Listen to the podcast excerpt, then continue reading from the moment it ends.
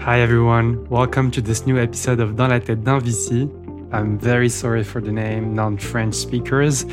I'll maybe have to change it to make it even more international. Anyways, today I'm welcoming Sarah. She's a VC at Northzone. How are you, Sarah? Hey, thank you for having me. It's a pleasure. I'm super happy to have you on the show. To be honest, I was super inspired by your past in VC, what you were previously doing, then coming at Northzone. You've also been building a community called FemStreet, and you'll tell us a little bit, not so much about that.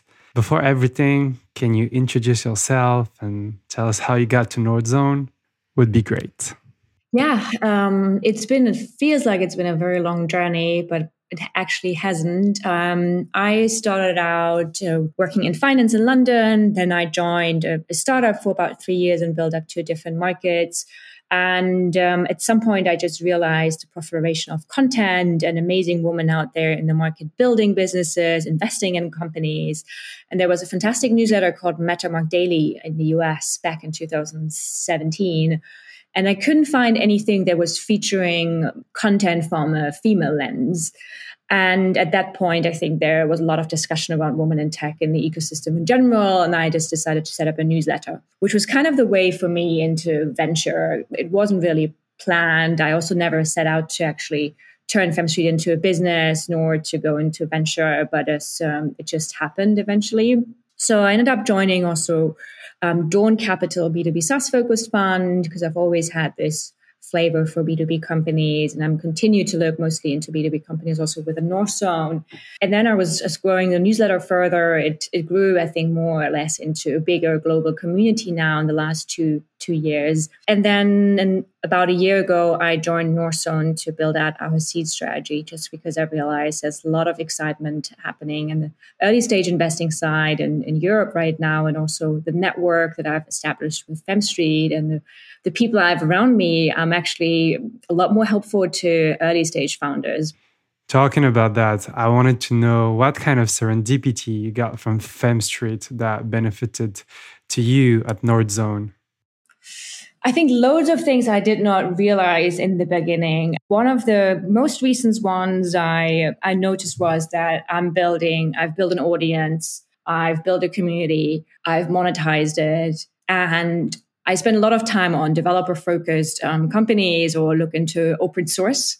And actually, there is so much overlap when it comes to going to market with anything community led or open source, when it's about having really perfecting documentation, getting your early kind of like contributors, which is exactly how communities function by themselves as well. And this was the first thing, I think, almost recent one I, I realized where, where there's so much in, in, common between what I've built and what the founders I'm working with are also the challenges they're facing. Another one is actually the, the network. I think probably most obvious one. I have access to incredible people or the members and, and, newsletter readers they come from various different backgrounds sometimes i just need feedback from someone with product marketing expertise and i can surely find someone among our readers and members within within a few minutes. And uh, i think that's really been the, um, the key for me in the last um, two years as well. It helped me a lot to to be or become a better investor diligence companies more thoroughly and really support our founders whenever they, they want to have access to someone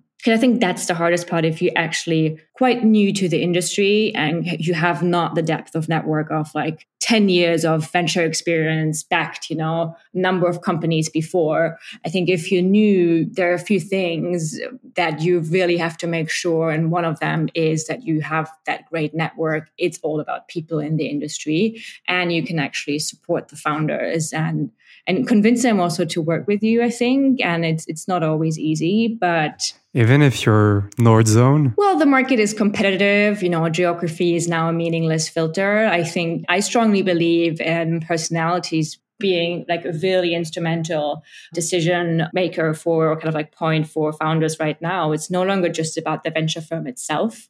Founders want to work with people that they like, that they value, that, you know, they actually want to spend the next five to 10 years with.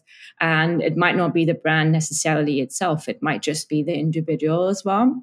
But I think especially if you're young or newer to venture, you're always selling. You know, you need to have conviction as well. You have to win founders over and you need to know how to to sell. You have to be good in communicating and networking and build amazing relationships with them. And you always need analytical thinking as well. So I think these are all these things that don't maybe make it so easy in the in the early days for new starters out there. I think it's pretty interesting because it kind of echoes a community that I've been building, which is Baby VC. I really expect it to mm. last a long time, to be honest. Let's see what the future holds in store for us. But but I deeply feel how FemStreet has impacted your day-to-day job as a VC.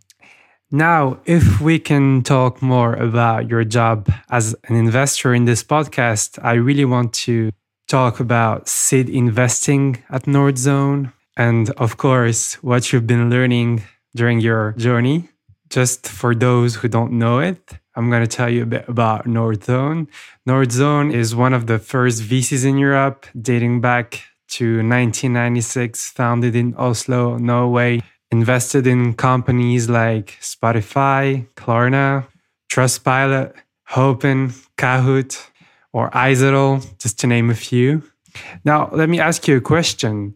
I was wondering because you had experience as a Series A and B investor, and you're now a seed investor at Northzone. Here's my question What did you learn from later stage investing that helps you on your day to day as a seed investor? Yeah. Um, I think it's a very good question. One thing I should add, I've been in later stage investing for about a year and a half. So I think, um, you know, it's very different. I think if you spend five to 10 years probably in there, so I probably haven't seen that much. But what I've seen already was, I think, um, a lot, and it helped me to understand what good looks like.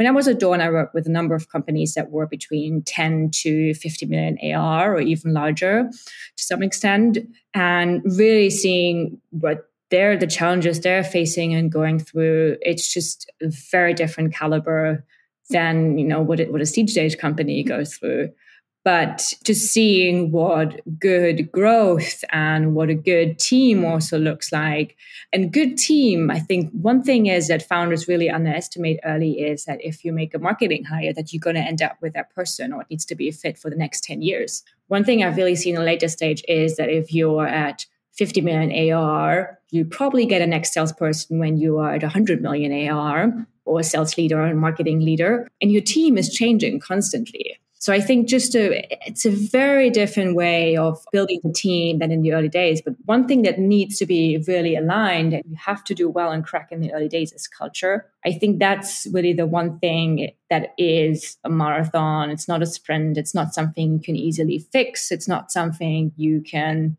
just create all of a sudden when you're a more mature company. It needs to be embedded into the company from the early days when you're 10, 15 people or even less. And that's something I've seen that really has yeah, broken actually companies at the later stage as well because they actually didn't crack it or didn't take the time or founders were completely overworked and had had to actually stop working on, on their business in later stage as well. So I think there are, yeah, these were definitely two points that I've I've noticed and um, a few learnings I think that can be helpful to, to early stage founders, especially when it comes to team building and, and product. Another thing is about your competition. A lot of founders in the early days always over obsess about competition. It, in the end, it's about just building a product that your customers love as well. If you have that product, then it's just so much easier. If you're a mature company, I've actually not seen a bunch of companies obsess so much with competition. I think they had a lot of other battles. Um, they were acquiring companies. They were, you know, making their sales team more scalable and um, figuring out, you know, just to to get the numbers um, into really good shape. So um, yeah, and and they just have really nailed distribution. Early stage companies usually have to figure out, you know, they're working on the product and then maybe obsess too much with it as well. But then if you're more mature, you actually realize it's about distribution. Talking about culture, you just said something very, very interesting.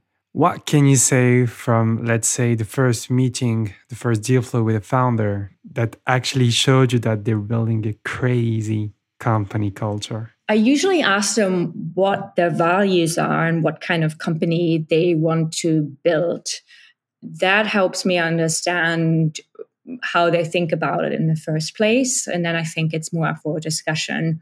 You can see if someone deeply understands that they might not bring all the skills to the table and they really have to bring in an external or build out the team in a way to really complement the founder as well and build a culture where the founder um, is not the center, I think, of everything. And what I've actually seen or noticed a lot is that the founding team is not just a founding team. The founding team probably is the first 15, 20 people or even more. And if you create a sense of belonging and amazing culture and diversity early, I think if founders talk about, for example, diversity in the early days as well, that they really want to make a, a, big step up there. That's, I think, also a good thing. Another thing I think I've seen now with more remote work or hybrid setups is that founders are a lot more flexible of where their people are based and also where they can get amazing talent from. Also, maybe leading a little bit more flexible work environment and things like that. So, are you investing globally or also only in Europe? That's maybe different from one country to another? Yeah. Because I think that people, for example, in France, are a little bit more reluctant to build a remote native company. Where do you invest usually? No, we invest across Europe and then the East Coast US. Um, so for us, most of our companies, I think, started out as being non remote, but I think in the last two years, things have changed a lot because you can actually get amazing talent um, on board from anywhere. Spotify is completely remote now as well. And it really it, it means you no longer have to move to maybe Sweden as a senior executive to actually work at Spotify. And uh, yeah, so I think a lot of the things have changed. We have a number of German portfolio companies as well that were in this kind of like mindset of remote work not being great because you want to control your team but i think that mindset really has it has shifted over the last year and a half so now you've been investing as a seed investor for a year and a half. What kind of errors did you do during your early days that you don't do anymore? I want to know what you've learned along the way. To be honest, the underlying question, because I myself I'm learning right now, what advices would you give to an early stage seed young investor? Yeah. I think the hardest part about our job is that there's an unlimited amount of things you can actually do in a day. You can always meet more founders. You can always go deeper in your analysis. You can always write another blog post on a specific theme or do a deep dive.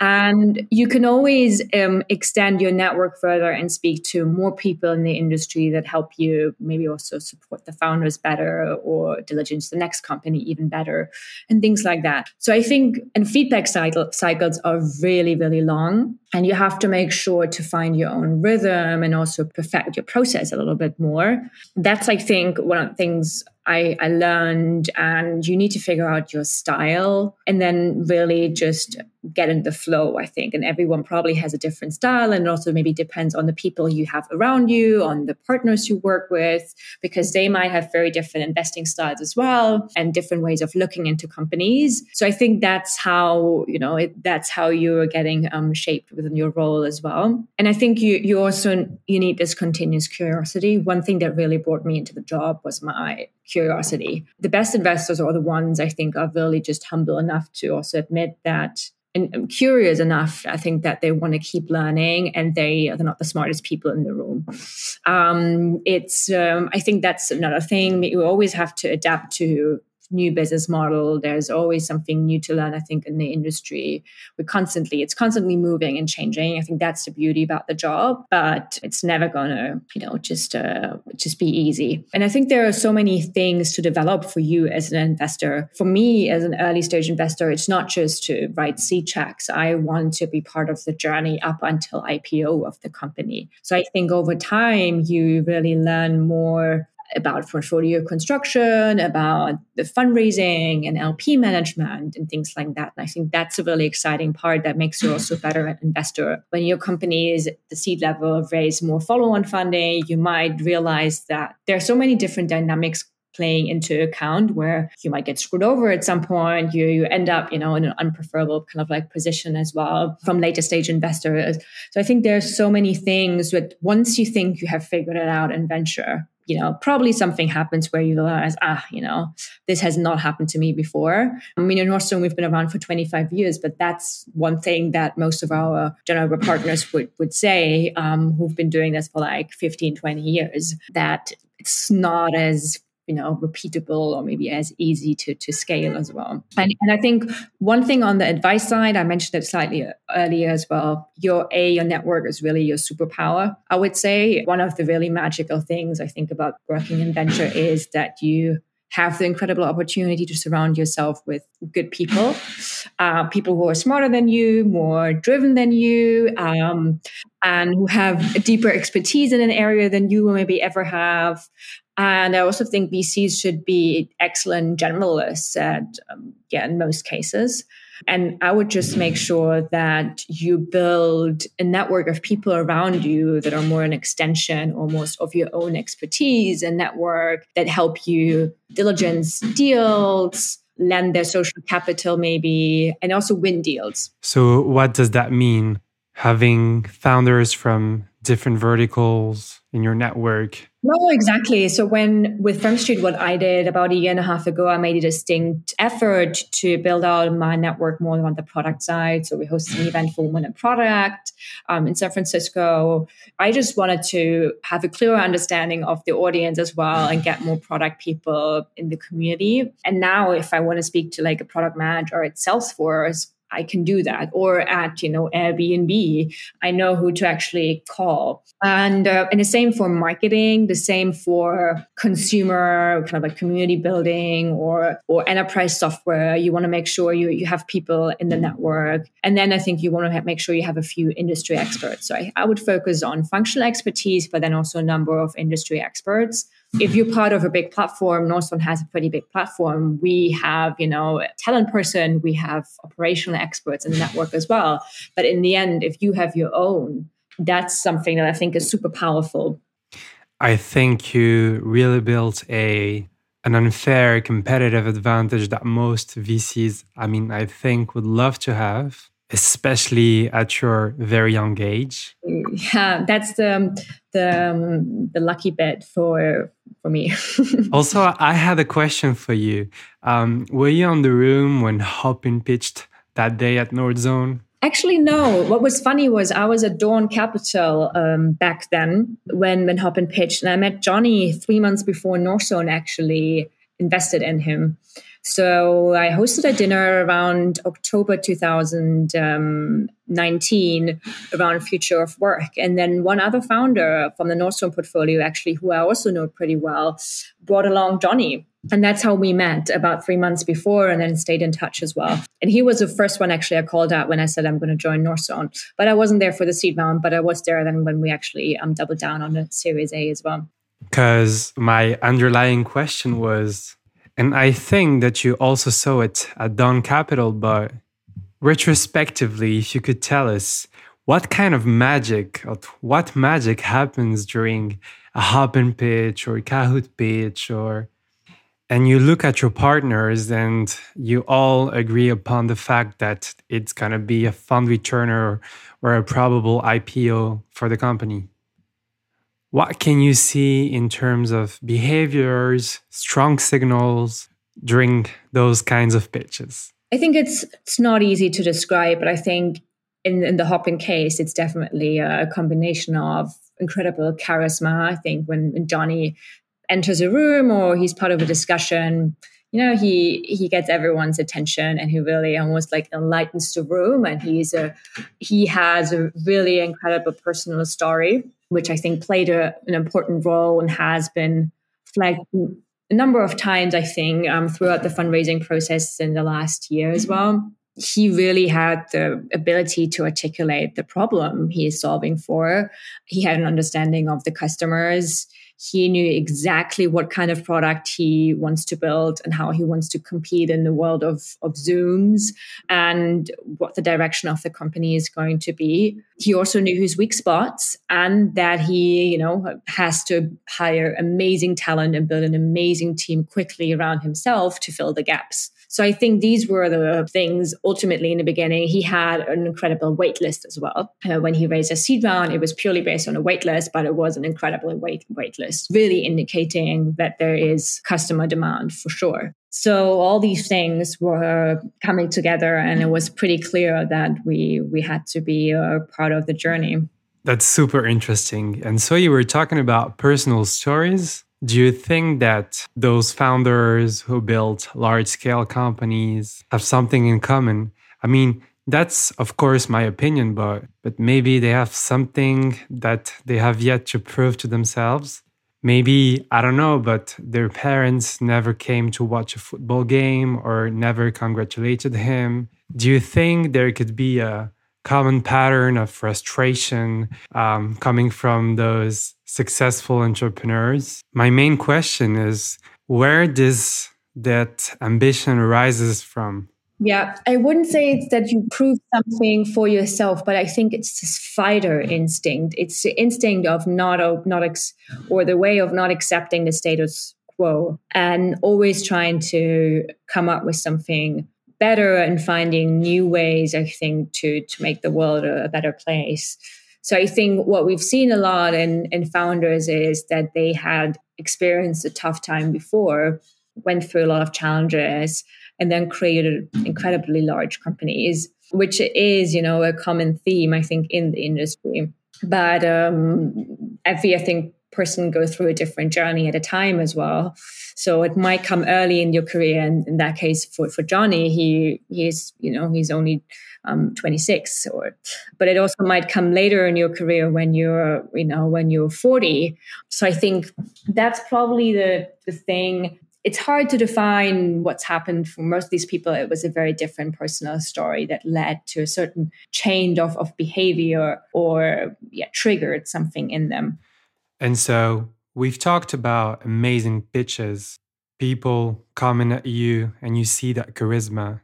My question is Have you ever invested in a company where the pitch wasn't compelling, while at the same time you actually felt a strong execution capability? And on top of that, there's an enormous market size. Did that ever happen? And if it never happened, would that something that you could do? And also because I think that the pitch or the fundraising exercise is a very different exercise than the uh, execution one. I think there are two parts um, around that here. I think being a good fundraiser is also part of the founder's job. So actually, a good narrative is important. You you know founders should know the reason they exist why now and why it wasn't possible before to build a business and all these things i think that vcs want to hear and that are compelling. And you also just don't have to convince investors actually. You need to convince your team and your customers. So i think there is a, a certain you know element to this where it's important that you have the skill set of storytelling or you know of, of pitching well and being a good fundraiser I've seen many cases where we knew from the beginning or from the start, maybe because we also met the founders very early in their fundraising journey, where they just grew over time and really perfected their pitch and story doing, let's say, maybe a, a one month fundraising process. And, um, and I think that's normal as well, especially if you, you know, have not built a business before. Um, and maybe because you're a very technical or a product person. And so I think there can be different reasons. And I think we did end up in investing in founders in the end where this wasn't the initial maybe uh, i think there was always a strong pitch and we believed in the team i don't think we would have invested otherwise but we probably could see that if he or if she would build an incredible team around her complementing the skill set then you know it's um, it's going to work out but you you're not going to invest in a company thinking oh let's replace him or her and um, and then it's going to work out that's not what you do Also, a fundraising exercise is an exercise. And for a founder, that's something that you can learn. And if that's something that you've been improving over times, it shows you that the founder actually has a strong learning curve and that at the same time he is able to implement it uh, in his own company in different areas. Exactly. And founders, I think, founders learn extremely fast and they can grow really, really quickly within their roles. I think, or what I've seen a lot, that especially in the early days, your role changes every three to six months. And everyone's role within the team changes so quickly as well. And you have to be super versatile. And the business might be a very new business in six months' time as well. So um, good founders can get through that phase and adapt and and make it work so i think that's um, like you said it's um, maybe in the beginning they aren't haven't nailed down the pitch but you know maybe two weeks later they have and so these are the good founders what about the founders that you've backed but because it's a venture capital industry and it's a power law, there will be founders who won't be successful. Maybe because they finally didn't find product market fit. There is something that is not often mentioned that we don't often talk about. How does a partner in a venture capital firm manages a relationship with a founder or a team that haven't been able to succeed? What are the dynamics of these relationships? Um, I mean, first of all, I also think that the best references founders can get about a fund or maybe another partner um, is to speak to not so successful portfolio companies. It's it's something we actually highly recommend as well because then you really learn about the the fund and and the partner and how they really engage with the team and what they've been through together. To be honest, it doesn't feel like there's any difference internally it's you know when a company is a lot more successful there is a lot of glam around it externally. It still doesn't mean that there are challenges and, and things to discuss on a board level. Companies also go through phases. If we are kind of like part of a semi-successful journey right now but you know you can get through it. It might be something around the product positioning or about the, the pricing. Maybe the founder needs more emotional support as well. And that's what vcs are also there for to, to help the company or your board. Um, we're not going to build the company for you but we we can guide you and be that sparing partner on on that journey. And we had many cases of companies that um, recovered from difficult times and turned out into fantastic venture outcomes so I think it's, you know, you don't just want to be part of the journey when things are going well. It's also from an investor perspective, that's when you learn. That's when you, you know, actually turn into the investor and um, and it's your time to to prove yourself, but also um, to become better at your job. It's a job where you have to be curious. It's a job where you never stop learning. So even when there is a company struggling, you're also supposed to be there to help growing up with them in the good and the bad times. I have a question for you. So, I'm also building a community called Baby VC. It's a community that's fostering a new generation of investor for tomorrow tech startups. And we're all learning together. We're 100 people now. And uh, from an insider perspective, I think that the new generation is very different from the other one. My question is, and because also you're a young investor, what should the next generation of venture capitalists look like?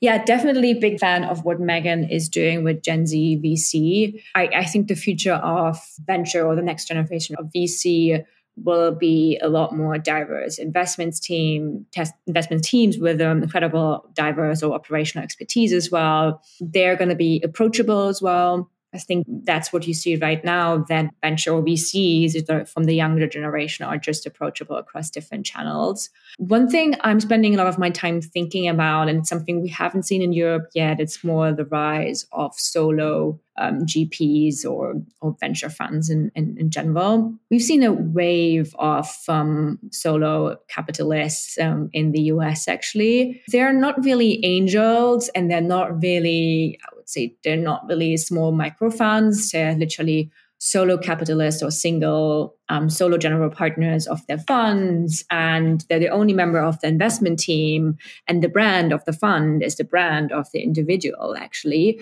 And most interestingly, they're typically actually raising larger funds and writing larger checks than super angels, probably something around a $50 million plus funds. And they're able to invest in 5 million plus rounds, actually. So we've seen a number of rounds, such as the last, I think, Front Series C or Notion as well, where there wasn't a single lead venture firm it was mostly done by um, these solo solo GPs actually out there, which I think is really really interesting. And um, they're definitely competing against venture firms for the right lead rounds as well. They're signing term sheet before the companies maybe also gets to pitch traditional venture partnerships even and they're choosing to to work with them. I think or founders choosing to work with them instead of maybe partners at other firms. I mean i think it's just because of their personality it's because of their relationship with them and their brand and expertise instead of a firms. I think that's one but it also i think they can make faster decisions than most traditional venture firms um, the downside, obviously, is um, yes, you have the interface with just one person, which has its benefits. And they may be a little bit more flexible in ownership. They have their own structures and like board seats and, and can be more creative, maybe also um, than bigger venture firms. Um, and another thing with that is that I think that when you're in a partnership, just the investment committee moments or the other serendipity moment that you share with your partner at your firm can give you different point of views that you wouldn't necessarily think by yourself. That's a group power that you won't necessarily find in a solo capitalist um, kind of structure. Exactly. And capacity is an issue, right? I think one thing that we have not discussed enough now, seen also, is what happens if your portfolio grows? How much support can you actually give as well? And then I think another thing we're seeing in Europe, probably definitely a lot more, is that US funds are here to stay as well um, geography, you know, doesn't really matter so much anymore. Founders are thinking more ambitious and globally than ever before. And we're seeing a lot of funds also investing now across the full spectrum from seed up until IPO. You mean US funds in Europe? I mean US funds, but you also have a lot more European multi-stage funds like like Northzone, for example, we have always done seed, but it was not, I would say, a strong practice up until maybe a number of years ago. And we've really built up and down with the last two funds. Why would you say that a lot of funds have become multi stage in the past few years? Did that become an even more competitive landscape? Exactly. It's attractive for the founders as well. If you know that we, a, a fund can fund you from your series A or seed up until literally exit um, that that's great, right? And um, that's increasingly more. I think companies are staying private longer, and and for that reason, that's um, that's an attractive pitch. Very interesting. And so you were talking about venture capitalists, but if you look at the way VC works, they actually manage money for limited partners, LPs. Do you think that the limited partnership structure in Europe is able to provide solo capitalists with necessary funds? Yeah, I think that's one of the key challenges that we, you know, rolling funds, all these things that exist in the US. It's it's a lot easier in the US than Europe to just set up your own fund. We also have the most cases we have a 2% GP commitment, which doesn't make it so easy for everyone just to raise their own fund. And um, especially for women, I think that's been definitely diversity killer. And it's a, it's a big, big hurdle. So I think from a legal point of view, and it's it, it's been less attractive just to set up your own vehicle here in Europe. It's also I think something probably needs to change for that, or we increasingly see for that reason. I think UK is still fine, easier, but we see the US still as a common ground for that. Sarah, just before we wrap up this episode, um, just wanted to ask you uh, another question. What is the best habit that you've been implementing in the past few years that changed you or helped you personally? Uh, um, that's really tricky. Um, I think my habits changed actually over the course of the pandemic. Um, and I've been through different phases um, depending on my mental state. I had an extremely sporty phase, which was over aggressive and excessive. Uh, For those who don't know it, Sarah is a former athlete. I had to, yeah, but it, it was too much, I think. And I scaled it down and moved now on into Pilates.